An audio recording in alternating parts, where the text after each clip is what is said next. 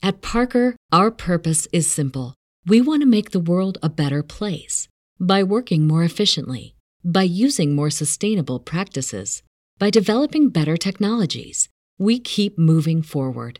With each new idea, innovation, and partnership, we're one step closer to fulfilling our purpose every single day. To find out more, visit parker.com/purpose. Parker, engineering your success. Swimsuit? Check. Sunscreen? Check. Phone charger? Check. Don't forget to pack the 5 Hour Energy. It fits great in a pocket or carry on, and the alert feeling will help you arrive ready for anything. Now get 20% off when you use code 5HE Travel at 5hourenergy.com.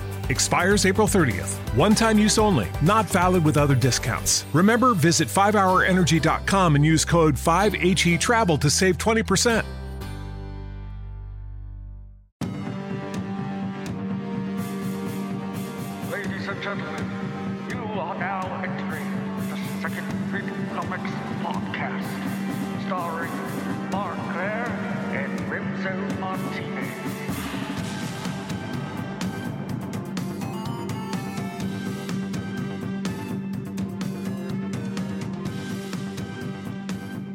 Folks, welcome back to another episode of Second Print Comics. This week we are bringing you friend of the show, fan favorite, comic comic book creator and artist Matt Battaglia. Matt it has been far too long. How goes life? Uh, good. Um, I just we we moved recently. I have a new baby. I have a new book. Uh, it's uh things are going pretty well. Um, I'm, a lot I'm of So happy to be back. Yeah, a lot of newness. I'm happy to be back. Uh, happy to talk to you. Um, it's yeah, it's it's I can't complain really. Well, that's that's always a good position to be in. Matt, you've got a brand new book that's currently available for pre-order on Amazon, House on Fire. Folks, I will go ahead and leave a link in the show notes so you can go ahead and pre-order your copy like I did as soon as the show is over or during it if you're a multitasker like some of you claim to be. I'm still waiting for a lot of those five-star reviews, but I'll leave it at that. um, you know, Matt, I've I've been a collector of your books going back to indoctrination in 2015 2016 and i gotta say i thought i had an, an idea for what house on fire was going to be because a lot of your work in the past has usually been in like this crime um, you know realist structure and you know with the art style like you've established a battaglia style that when people see it they know it if they know your work. Um, this was different and i say that in in all the best ways for house on fire and, and we'll get into uh, you know a few of the questions in a moment but let me just say this house on fire as i was as i was reading through it it's about 100 pages folks Yep. um, you know, you and you, this is the first book that you actually wrote yourself and you did the artwork for. So that also kind of stood out. But like Mhm. you do comics now the way that James Mangold does movies.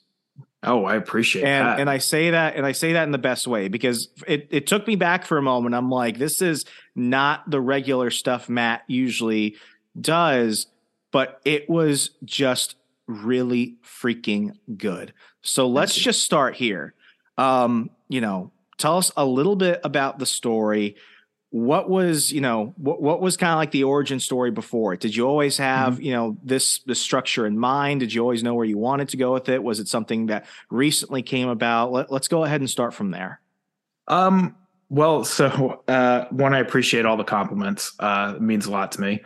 Um, the book started in May 2020, um, and I actually ended up doing like three different drafts of it. Um, and really making the book was me my way of sort of processing the past sort of two or three years. Um, and I think that you know my hope is that people can feel a lot of what I think everyone's kind of went through in it. Um, but the the the the core question of it is what what do you do to help someone that you love, and how do you you know what lengths are you willing to go to, and what happens when you're pushed to your limits, and uh, you know where do you you know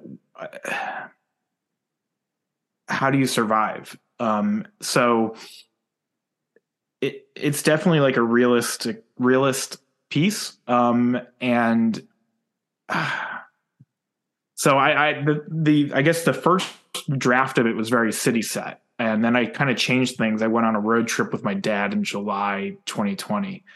Um, we drove from Philly down to San Antonio, and it just you know as you drive through the country, you kind of see this stark difference between cities and rural, and you kind of think of that whole divide. And that was a that kind of clarified the story for me eh, um, beyond what I was originally drafting. And so it took a couple different iterations, and I stripped parts out of it and and simplified and simplified until I got down to what House on Fire is. Um, and uh, and and yeah, I mean, it it took a took a little while to do it. Um, I actually honestly wrote all the dialogue last. That was the last thing I did. I I drew it and I knew what I wanted everyone to say, but I I didn't put that. You know, I don't I don't script things if that makes sense when I do a comic. I I kind of write notes and then I lay out all the pages and I ink all the pages and and I feel like the ink is where it the story comes to really comes to life. Yeah, um, I mean, I think where where I found your book refreshing, and very few people out there are like this in in mainstream comics. I mean, the only other person I could say understands that even as a writer that comic books are a visual medium first is mm-hmm. um you know Chip Zdarsky who's probably been my favorite uh, writer since he really jumped out of image in um in like 2019 2020 Zdarsky's the one that it's like you know he's a great writer he's great dialogue but he he he reels himself back and allows the artist to do their job well because he's um, also an artist and I mean he's a yeah. he's he's a great cartoonist so I I miss uh I would uh, I miss him writing and drawing his own or I miss him drawing more of his own things I think he's one of the only one of the few cartoonists who could actually do comedy well. It's such a hard thing to do, but like like um Sex Criminals with Fraction, like the first few oh, volumes of that so were hysterical. Funny. And uh Public Domain, yeah. which is one of his I have to read over. that. Oh my gosh, like I I'm I'm behind on that. The first volume's already up, but Public Domain mm. is the funniest comic I have read in years. And he's not doing the art for that, but he he has a lot more say in that. I think I, I thought he was drawing drawing that. Uh, I I got confused if um with Batman. That's Jorge okay. Jimenez at Batman, uh, which is the the first Batman title I think I've picked up religiously and forever. Yeah. But um, but yeah, no, I mean public domain, which yes, which he uh which he writes and draws is just like the funniest book I've read in so long. But you know what what I was gonna say was like usually I'm a critic of when artists or writers, you know, do all the work. Usually mm-hmm. I think that, you know, your best artist or your best writer, while they can do both, there's usually something missing. Like, you know, they're they're so caught up in trying to make everything good that usually it kind of lapses down.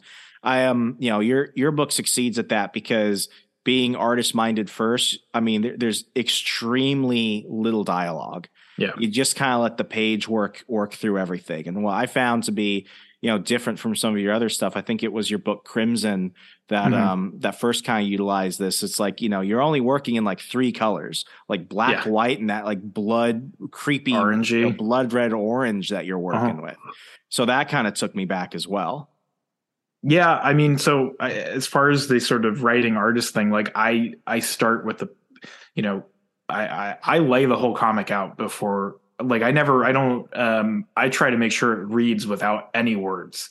And and and that's the most important thing to me because like you said like comics are such a it's a visual it's it's a visual first medium. It drives me nuts when you when I read a book and it's like you know a six panel grid and it's the same face for six panels it's so boring and uh and so um so yeah i i you know and i've i've been sort of um I've been reading a lot more like manga recently, and you know, Paul Pope. I there's a Paul Pope poster behind me, but um, is a huge influence of mine, and so he, he's something that he does really well is sort of takes a lot of pacing cues from both European comics and manga, and sort of synthesizes the two. Um, and that's why, like I, with House on Fire, like I didn't you know, I went for a lot of so lower panel counts and just pages of just like this is mood imagery. Like I want you to sort of feel a vibe of, you know, uh, of it. Like one of my intentions with it, like I don't name any of the characters because I want the reader to be able to insert some of themselves into the story. Like I don't comics is such like a it's again like to to me it's like a um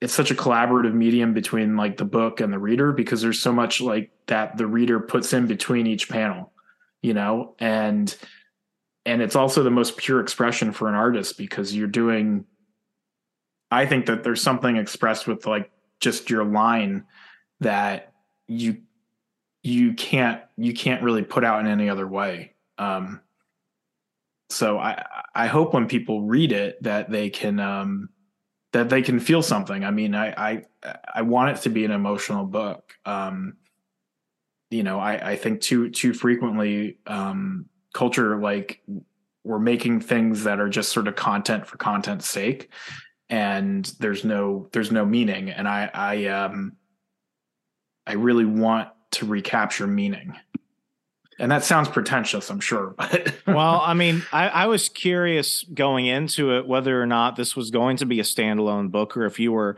doing this to set up for something else and while there is uh there's very little and i, I won't spoil the ending like there's very yeah. little to be assumed by the end of the book but I mean, you, you have created a world in a sense. Like I had a lot of questions, and you know, like you said, there you're you're you're putting things in the story that I was applying meaning to. Mm-hmm. And um, you know, for for the sake of our listeners who will go ahead and pick up a copy, I don't want to say anything that will taint too much. But here's here's the general story. This is this is actually pretty basic.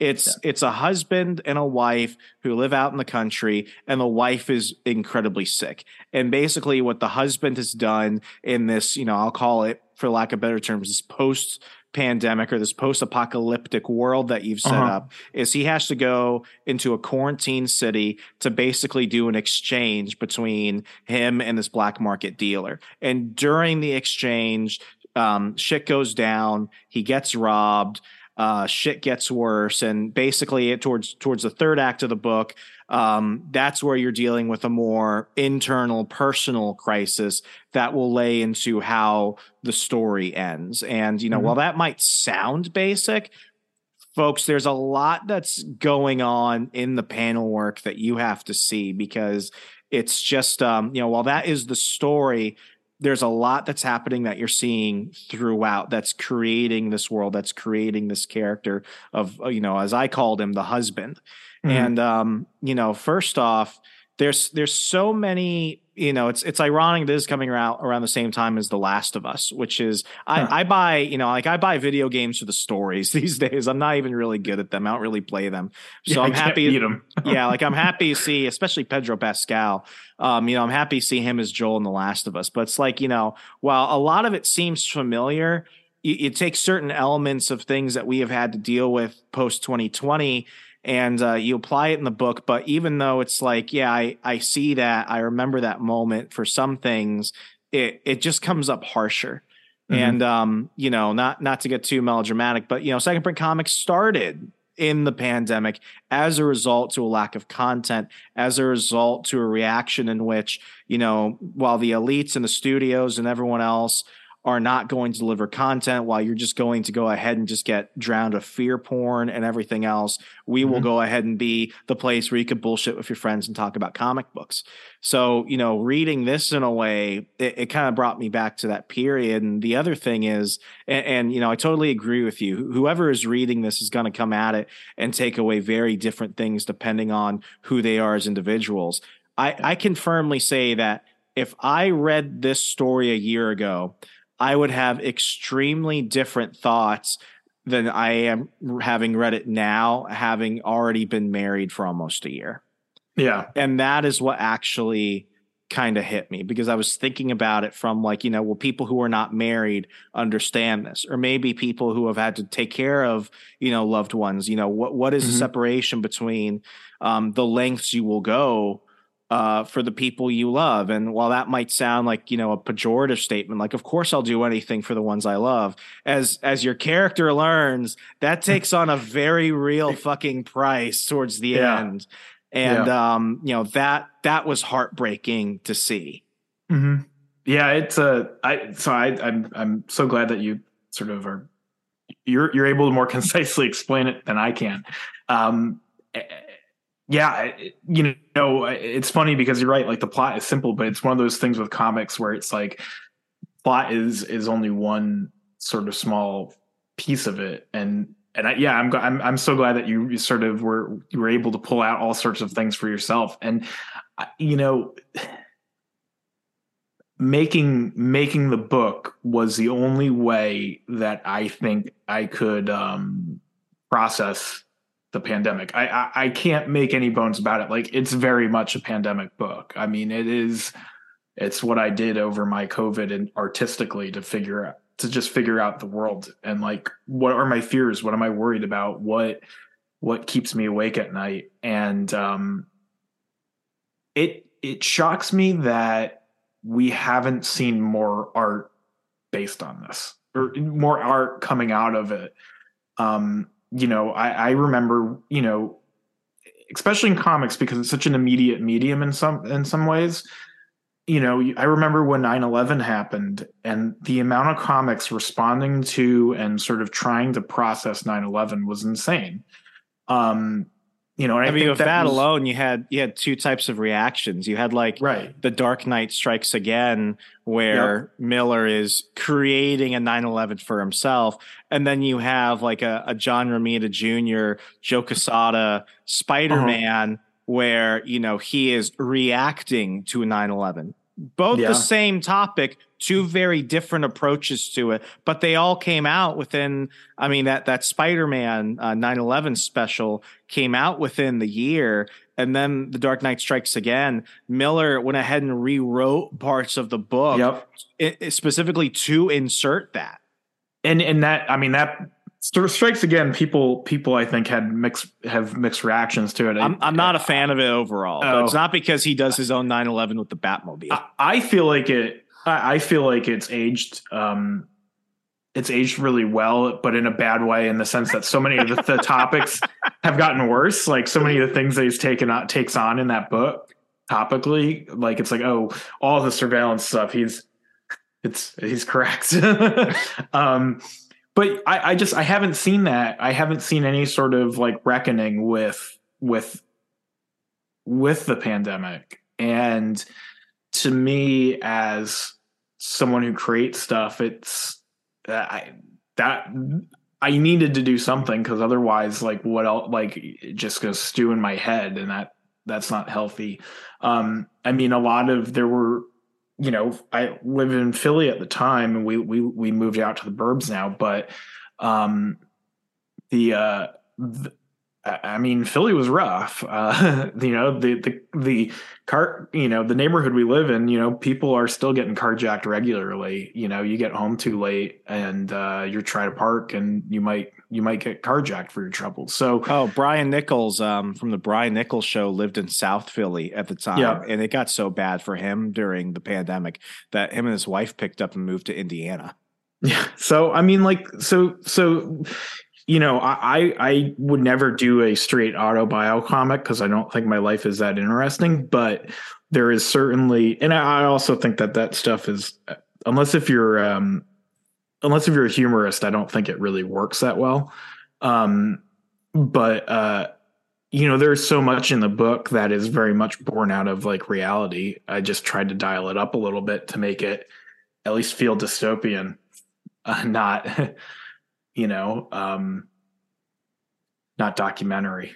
Yeah, I mean the the reaction we've had in terms of the stuff that can be classified as like pandemic or lockdown inspired, you know, comics. It, it's all been it, it's it's only been propaganda. Right. And I say that in the most explicit sense. And you know, if Mark if Mark were here tonight, he would immediately bring up his feud with uh, Erik Larsen that rejected that it resulted in Erik Larsen blocking Mark because you know you have you have Mark who's like the only Savage Dragon fan I ever I've ever known. The and, only time I drew a Savage Dragon was for him. Yeah, literally. Like you will never get that request again. But uh-huh. uh, I mean, in in Savage Dragon, he had it so that Dragon and his children are getting the vaccine. And Yeah. there's a part in one of the issues where, you know, one of the kids is like, Dad, why do we get it? We heal. And Dragon is like, it's to send a message. And it's like, that is worse than like the the don't smoke cigarettes ads in the free Yeah. comics that like Dare would give out, where Spider-Man is like, listen, Hobgoblin, I've got a story to tell you about bravery. And it results in a kid arguing with his dad to try and shame him and stop smoking. And it's like, shut shut the hell up. And I mean, that's that's been it all. I mean, I don't know how many get your vax, you know, report your neighbor propo comics that Marvel has come out with. I, I have no And- idea. And I mean, DC had the entire Justice League take place in a Black Lives Matter protest and everything. it's like there's, you know, it my thing has always been and I try and be fair to listeners because I don't want to preach to list to my listeners, but the thing has always been it's like if a comic is good, if the story is good and authentic to itself, it is good and I will never say anything about it. Yep. But when it's done specifically, you know, to lecture people in a way that is just condescending and kind of, dare I say, fucked up, that's where Yeah. you lose me. And what, you know, I think the the one part of the the book that you did that took me off guard, and it's his last line. I'm pretty sure it's Yeah. his last line. So you have you have um you know I called him the the guard. He's the guy all kitted up like something out of Mhm. Fallout. Um, as you know, as the husband is driving into the city, and they're like they're they're bitching about like, well, you don't have this pass to get in, and this pass Yeah. only gets you here, and you know you need to wear your mask, and I need to take your temperature. Like Uh-huh. a lot is happening at once, and then at you know towards the end of their first conversation, he basically bribes him with a whole wad of cash, and the Mhm. guard lets him in. Now this guy is you know, apart from the the muggers who come in to try and mug the husband later on, resulting in you know the big changing point in the story. Um, I'm thinking this guy is going to fuck him over. He's Mhm. a, the, he's the primary antagonist. No, because there's a line at the end where the guy is like, you know, you're you're late. You should have gotten here sooner, but whatever. You you paid my you paid my energy bill for a week. As Uh-huh. soon as he said that, I'm like, you're not a big villain. You're just a fucking puppet. Like, Yeah. oh my gosh. Like, underneath that is a dude who, despite enforcing all this bullshit, still has to pay his bills. And as soon as I read that, I'm like, holy shit. I Well- didn't really see that. I didn't like now my whole perception of him is entirely different. Yeah. Well, because you got to think about motivations, right? I mean, that's the whole thing is is is what are people motivated by? And your low level uh enforcer, bureaucrat, whatever, I I don't think they're they're not they're motivated because they they're doing a job and they're going to follow the order rules because they don't they there's no critical thinking. I mean, you think about basically any sort of customer service thing that you deal with, you you always have to escalate and escalate or whatever. Like the low person on the totem pole doesn't actually give a shit. They're just following their checklist. And so, yeah, that was the to me it was never that was a that was always kind of the intent is like, yeah, these pe- people exist to be bribed. I mean, especially in this kind of dystopian world where you know bribery works at, at least i think with most with a lot of people it does and so yeah that was and, that was a throwaway line you know that wasn't even my you know I, I was thinking like shit how can i make it clear and or how can i you know how, how do i acknowledge the, that this guy you know all this stuff and it's like no, that that's the one it. that Yeah. that right there is what stuck out to me more than any other dialogue in the entire book. When he's like, "You're late, you're really pushing it, but whatever, you paid my energy bill." Um, and that and that's not spoiling anything for anybody. That's just my like that is my favorite line of dialogue because right there, my whole perception changed. Yeah. I mean, personally, I don't know that you can spoil like the story. I, I think if you read it, um, you know, I think that the story is pretty. I think that there were like, like you said, like that moment. I think I subvert things, and then the other moment that we're going to avoid talking about. I think that there's a subversion there. Um, Okay, well, you know, let's let's just go ahead and let I, I want to Well, talk about this. yeah, I'm going to give people okay. a warning. If you want to read it raw for the first time, go ahead and pre-order it, then come back and Yeah. listen to this because now I'm about to really bring up the part where I was just spoil like, the what, plot. what the fuck happened? Okay, so okay, everyone everyone who doesn't want to hear this is gone. Mhm. Does he fucking set? Does he kill his wife? No. This is No. where I was confused.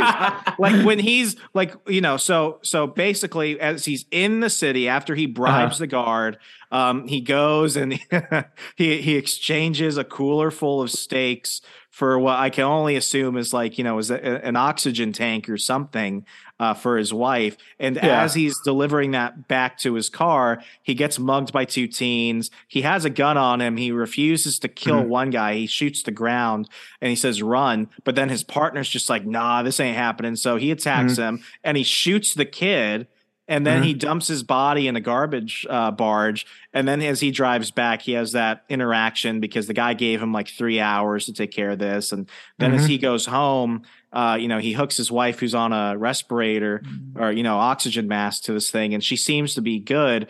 But then as they're lying in bed towards the last couple pages and he goes outside it's like and maybe i'm reading too much into this but Mhm. when they're in bed he has some shading. He has some of that you know Mhm. orange shading to him. I took that as he's alive and his wife has none of it. I took that as she's Oh, is Oh. am i is, am i this is reading a too- completely new reading. I've never heard okay this one. Yeah. am i it's, am i wrong about that you can be right about it if that's what you think. Fuck, I- no that's not what i want is she alive in that panel Yeah, I, I mean, Okay. I in my so my uh, so that last page right is for me it's a metaphor. I found that a lot of people who are super comic comic book people keep taking it literally, um, but you know, to me, um, the the ending of the book is that everything's this is just feels like we're stuck on a cycle, and I and and and the way that I formed the story in the book is I was thinking like what's like you know 10 more times around the stupid you know the 2020 clock. Like where do we end up? Let's do this a few more times. Like where are we going to end up and that was my that's where I came up with it. that's where I kind of thought of the idea like it's just things are just going to get a little bit worse and a little bit worse and a little bit worse and so at the end you know he goes outside and now he's the one coughing and it's like mm-hmm. it just got a little bit worse again So maybe And it's because so- yeah, so maybe it's because I read it in a you know in like a PDF format. Yeah. So is that what was the last page the house on fire or Yeah. was that okay? Who why? He's already been through so much.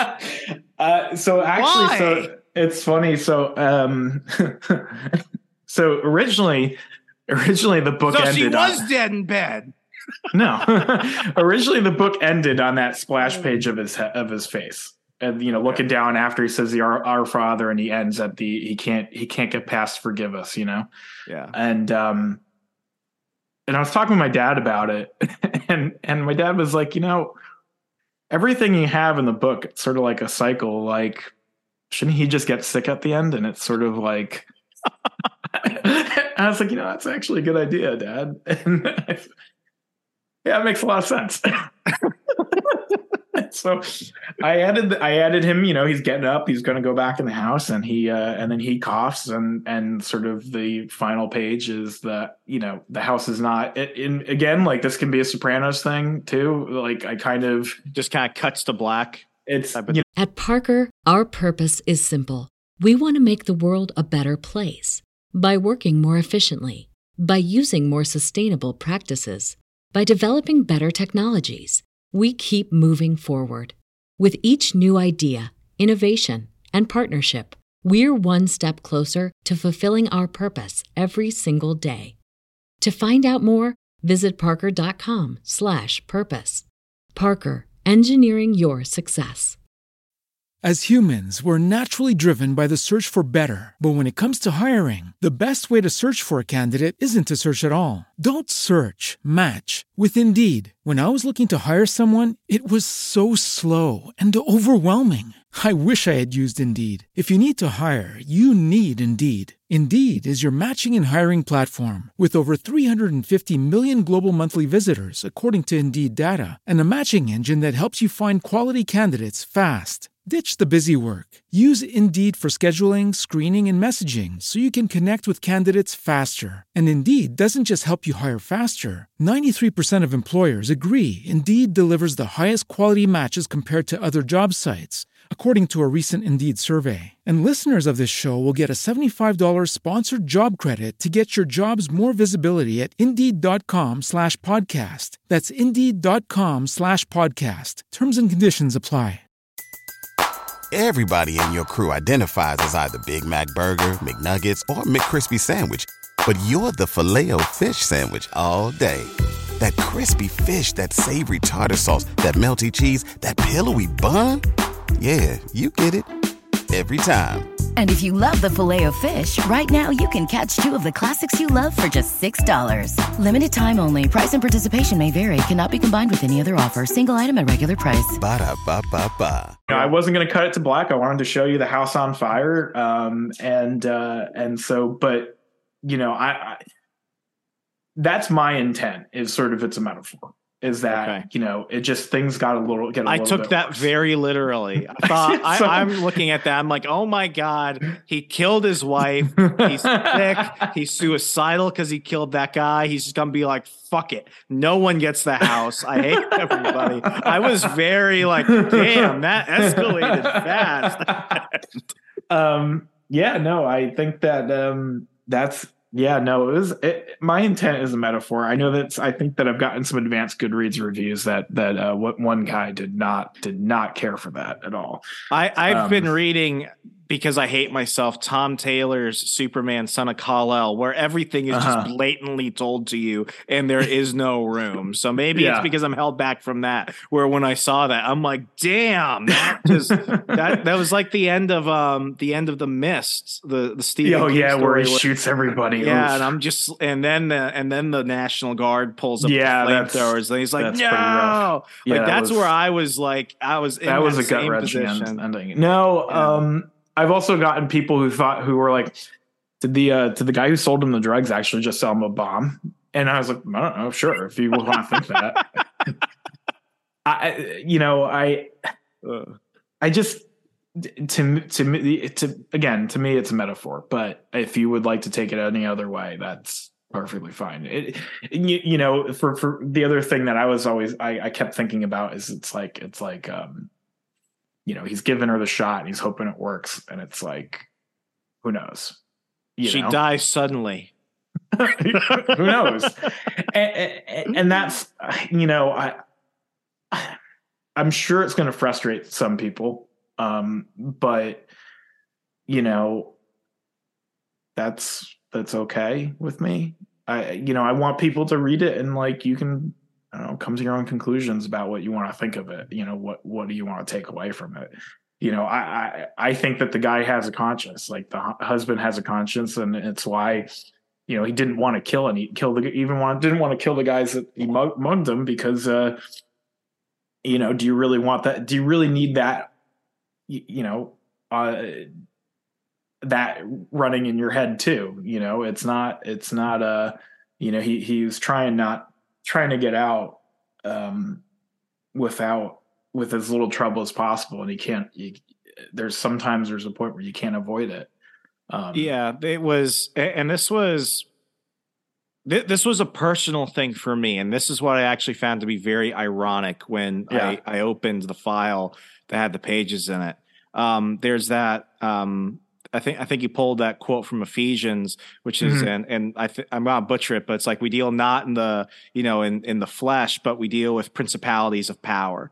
Um, I think he pulled another translation of it. That was um, without getting into too much detail, that was something that I recited to myself quite a bit over the last four months, where I Oh, was really? dealing with, uh, you know, as listeners will know, a lot of stuff was going on with me personally.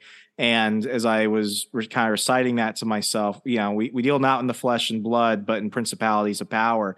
Um, it's, you know, it's, it's one of those situations where it's like you try and you try and respond to things. And I think this is really kind of the moment where I, I felt like, oh yeah, like this is something like I as a husband really connect to. You will do anything for your wife. You will do anything for that person. But will the things that you do come at a cost despite your intentions?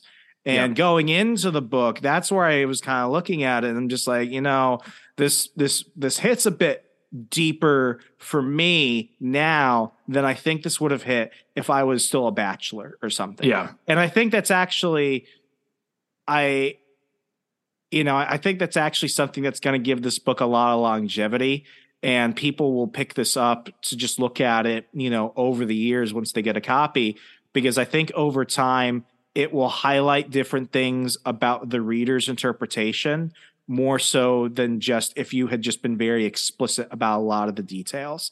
And I think it will age as the reader ages, much like any good book does.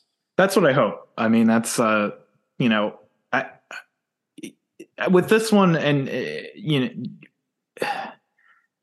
I I've been thinking about like why make a comic.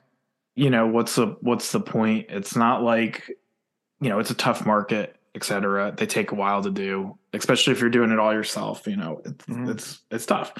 Um, and and it's like well i want to say something and i think that this is an important thing to say and this is something that hopefully you know people people can respond to like i think about the sort of the the the best comics and books that i've read. And it's like yeah they do they do grow with you in in in, in a way depending on when you encounter them and then when you re-encounter them. Uh, you, you think about your favorite albums it's the same way with music where it's like you know it means some one thing to you when you're a certain age and then it means a whole other thing 10 years later. So yeah i mean i, I definitely i wouldn't have i wouldn't have i i don't i wouldn't have made this book if i wasn't you know didn't wasn't married and didn't have like things that i you know responsibilities i guess.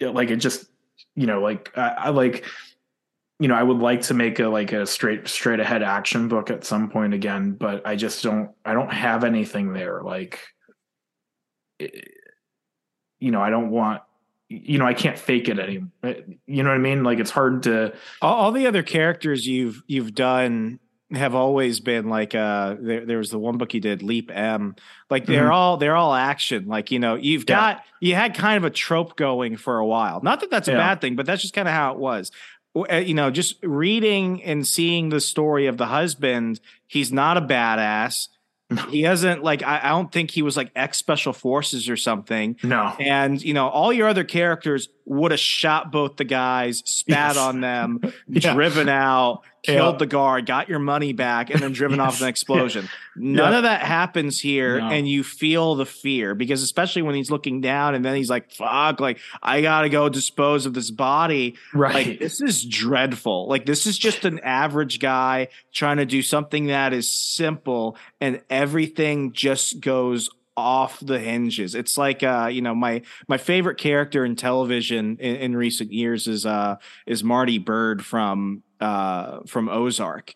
And Mhm. you know I, I i'm kind of reading him as like a jason bateman character. Like this guy has this guy is not a threat to anybody Yeah. but you you you push a good person enough ways and you know what happens happens man. Like you wanted to rob him. Well guess what? Now you're dead. Like right. you know and, and this is him. This is a good you know moral person trying to contemplate that because even though what he did in my mind is justified i know some people might be like well he could have shot him in the knee or something. It's like that fight no, hap- you're not doing that that. that fight happens fast and he just does what anybody would have done and then he's just like shit what do i do now Yep. Yeah, and I, I, you know, I think that all that. I so so so the personal like sort of link here is that uh uh you know uh when we were still living in Fishtown, uh, I got jumped getting out of my car, and so you know, and basically all that happens is you get I got sucker punched from behind, and then uh, they ran away because my car was locked. And I was thinking, you know, like in the action movie, get the guy turns around, and he gets to shoot him and whatever, and you get into a big fight. In reality, it's you don't know it's coming, and uh, and you know shit happens, and you're like, well, that fuck, and and uh, and I fixated on like, man, I'd love to go kill those guys, and I'm like thinking that doesn't fix anything, or like that doesn't change anything, you know, it sort of and, then do I need that? Like, and then you're thinking like, shit, then there's going to be a whole family of people that probably are going to be out for me for a while. Like, you know, like, like you, you know your your your brain fantasizes about all this justice and revenge and stuff and then you're like i don't know you try to kind of like so doing the book and and and make like the you know I, that was sort of my way of kind of processing that that that bit uh because yeah you think about it and it's like well you know and then you'd think like i was thinking too like uh, what about what if you get caught because then you're screwed? Oh, in my, in my last book, I, I in my in my last book, "How Succeed in Politics and Other Forms of Devil Worship," um, I based one of the antagonists off a off an old boss I had, and Mhm. while me and him have actually like gone our separate ways, and we run into each other, and you know now we're cordial. Now I, I Mhm. remembered at the time of writing how much pain and anger he caused me, and you know I, in in the book, uh, I have him get hit by a semi truck, yeah and it was really cathartic in that moment. uh-huh And then I was like, if this man had actually been, you know, hit by a semi truck in the situation, how would that make me feel? And then it's just kind of like, you know, maybe it's better to just forgive him and move on. yeah yeah I also have him get sucker punched in the book. I do a lot of mean shit to him in the Uh-huh. book. And by the end, he actually becomes a somewhat sympathetic character because the, the protagonist gets more jaded. But you know, I, I I totally get I totally get where you're coming from with that. And I mean that's the that's the thing about it. Like nobody wins no nobody wins and Uh-uh. that's the you know that's that's just how it is some sometimes and you know in, in dealing with that quote from ephesians it's like you know you could deal with the here and now but then what do you carry with you afterwards that's what's ultimately gonna you know make things better or worse for you Yep.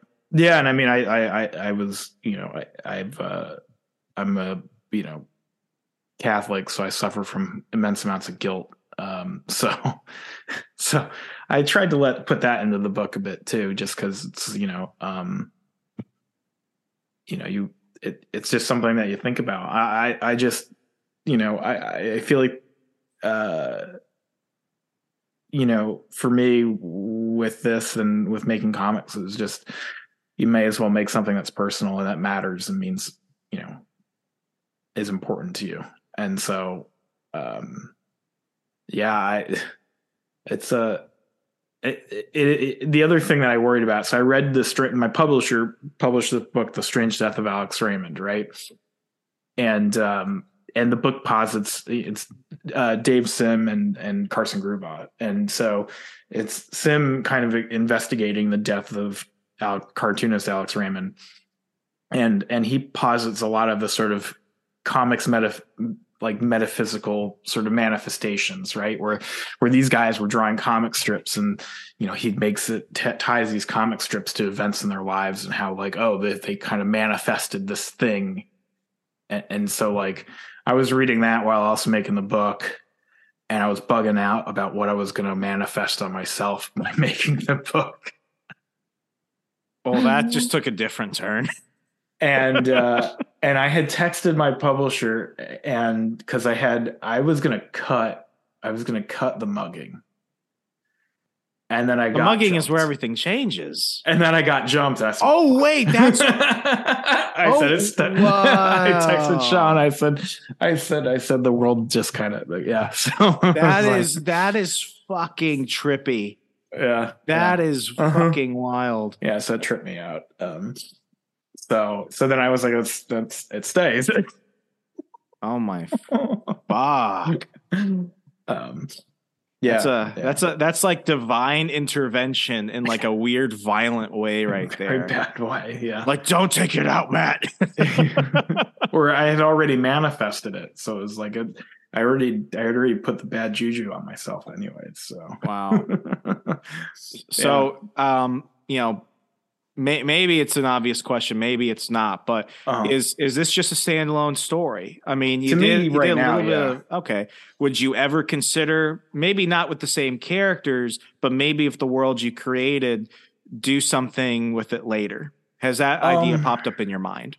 Yeah, I mean, I, the the next thing that I was thinking about doing um, is uh, is about sort of like is going to be. I- I, think it's going to be about virtual reality and and sort of the um the sort of constant pull for people to live inside devices, basically. Um, and it will definitely fe- feature the same kind of cast as House on Fire in that sense. I mean, it'll be expanded a little bit. It'll be a little bit different, but you know, to me, um, you know, it, it, the the way I'm trying to I'm trying to think about the projects that I want to do for myself is is um, you know investigating what are the things that I'm worried about, what are the things that I think about for the future, and you know, I I guess what keeps me up at night, and I I kind of I worry about the over tech, technology taking over, especially the next generation, and you know, um, so anyway, so the next book I think is going to be a little bit about about that. That's sort of the subject that I'm thinking about. Um, and again, it, there's that pull between city and, and rural that is definitely going to be part of it. Um, because I just I I think that that divide is just going to keep getting bigger. And so so topically to me, it's like this you know, do you live within technology or do you try to live, um, you know, like a real real life?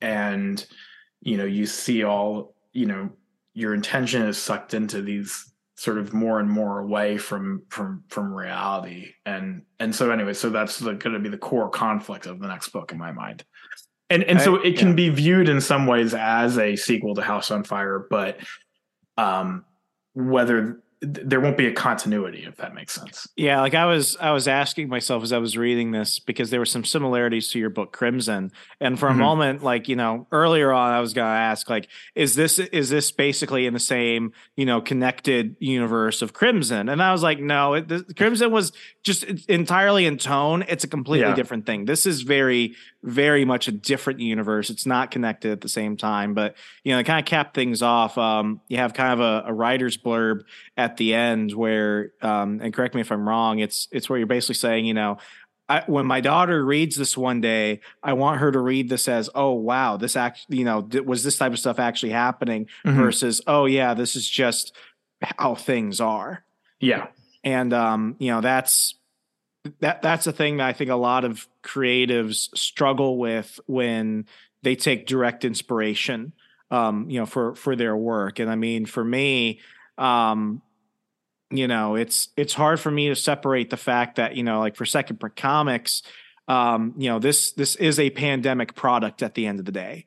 Mm-hmm. And mm-hmm. while some people wish that, you know, because Mark and I will make jokes about, you know, the jab and everything else, and yeah. you know, sometimes we'll mock characters in certain books, you know, it's it's not it's it's not just because we like doing it. It's because you know we have to understand the reason which is you know we can never get too jaded. We can never you know get too much stuff out there because at the end of the day this is the escape valve. You know this is the pressure yeah. valve for a lot of things. And you know while it's a show where we just react to dumb shit and fun shit um you know it's it's never it's never lost on us which is why you know when when books like this come out you know we're not worried about whether people say, well, that's too much of this, that's too much of this. It's like it's either authentic to the story and to the characters and to the writer's intention, or it's not. You can't have yeah. it both ways, where it can be one thing or another. It just is the way it is. It's like while we'll always respect, you know, Larsen for being a good artist.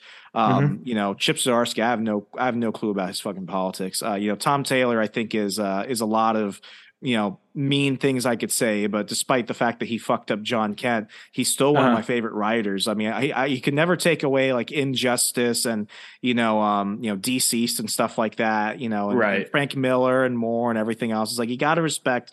You know what what the writer wanted to do was authentic to itself, and, and does the story stand up against the test of is this good itself? Yeah, and I mean, I think again, like like with that note, is I I just wanted to I don't know. I feel like I I needed to have something from me, the artist, in the some sort of statement in the book. I, I wanted some sort of note to kind of give it. I don't know, like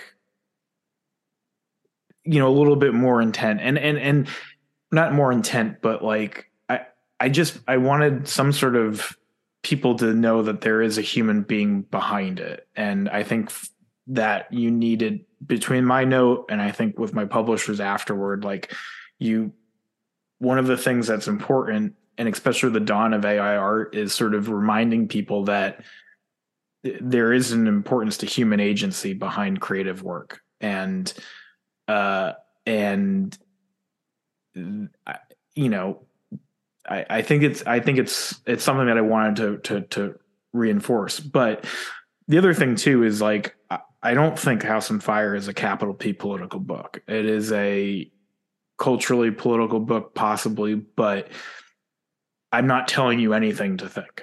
I, I, I it's not prescriptive. It is simply th- this is a future, a possible future type of thing. It's a, it's it's you know low sci-fi, I guess. Um, and what I think what frustrates me is when I read something that feels prescriptive um, or or or like you say preachy right where mm-hmm. where it's telling i don't i want to be able to come to a different a conclusion as a reader when i read something and i want to try to get something out of it and learn something but i don't you know especially with a creative work i want i want to experience i don't want the writer to tell me how to experience it so yeah my my favorite movie yeah. to say out loud so I bug people is uh, Blade Runner 2049. And I mean, uh-huh. Like I, I, love that movie. I think a lot of people hate it just because it's like 20 hours. I, I, liked it too. And I mean, I, I, came out of it and I remember talking to a, you know, more left leaning friend compared to myself. And mm-hmm. I said, you know, it's so weird. I didn't know walking in I was going to watch a pro life movie. And he looked at me, he's like, what? And I'm like, what? You didn't come away with that? and he was like, no. And I was like, well, that's fine. I mean, you know, Blade Runner is another film that I would, you know, to, to use you your words, it's a culturally political film that's yeah. lowercase political. And yeah. I mean, you could take a lot of things in and out of it. I mean, I think, um, you know, I think I think movies like that. That's why you know I don't, I don't like a lot of the Marvel movies coming out because it's like you know, Phase One Marvel will always be what I consider the best.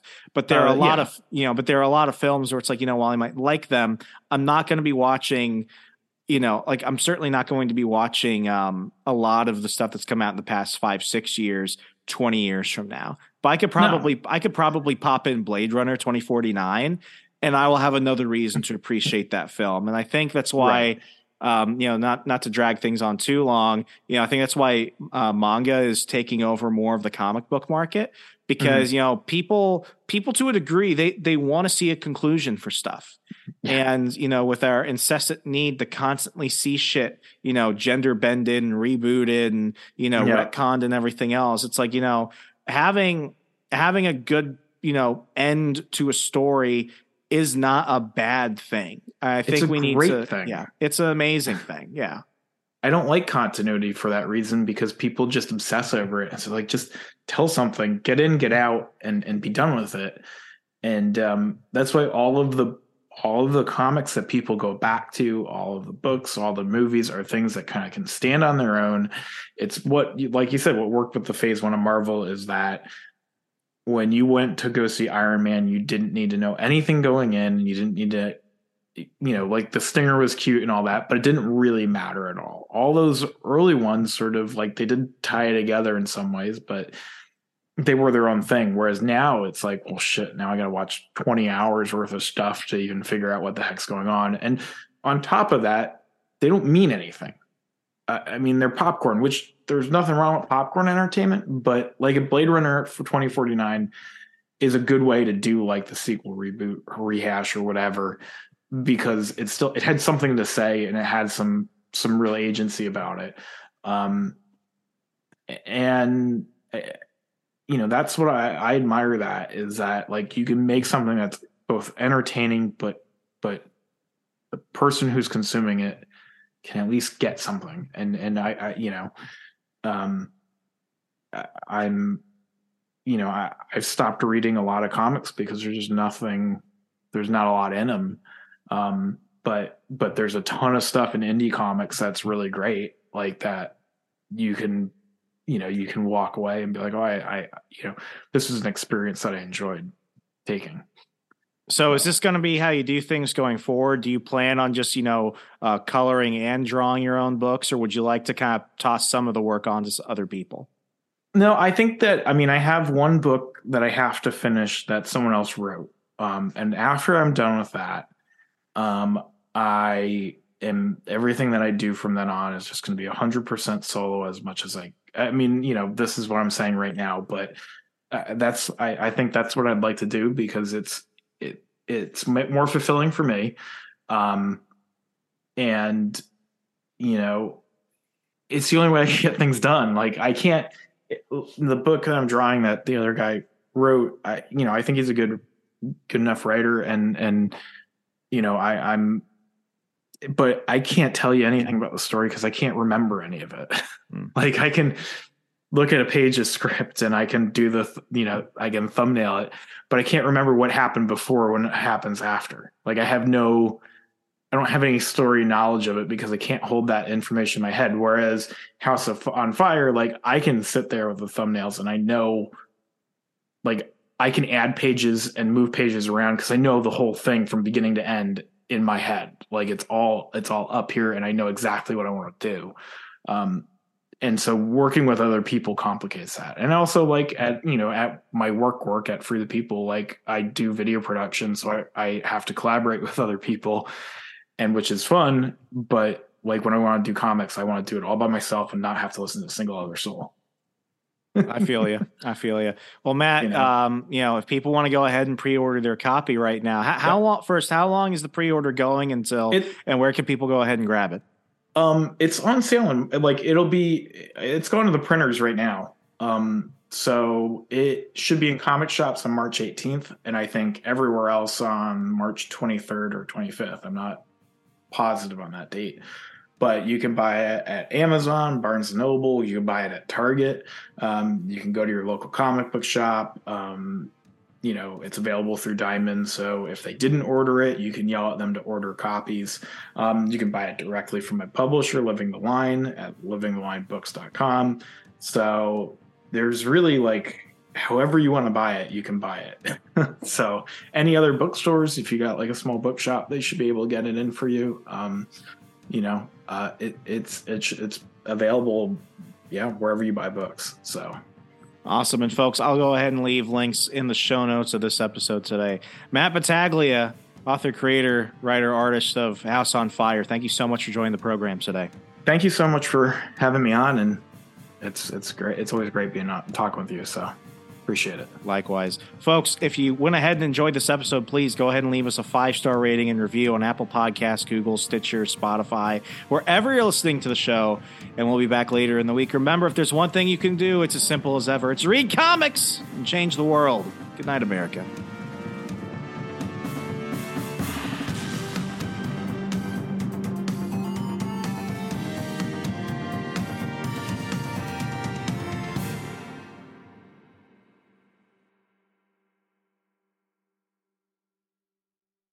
At Parker, our purpose is simple. We want to make the world a better place by working more efficiently, by using more sustainable practices, by developing better technologies. We keep moving forward. With each new idea, innovation, and partnership, we're one step closer to fulfilling our purpose every single day. To find out more, visit parker.com/purpose. Parker, engineering your success. Swimsuit? Check. Sunscreen? Check. Phone charger? Check. Don't forget to pack the 5 Hour Energy. It fits great in a pocket or carry on, and the alert feeling will help you arrive ready for anything. Now get 20% off when you use code 5HE Travel at 5hourenergy.com. Expires April 30th. One time use only, not valid with other discounts. Remember, visit 5hourenergy.com and use code 5HE Travel to save 20%.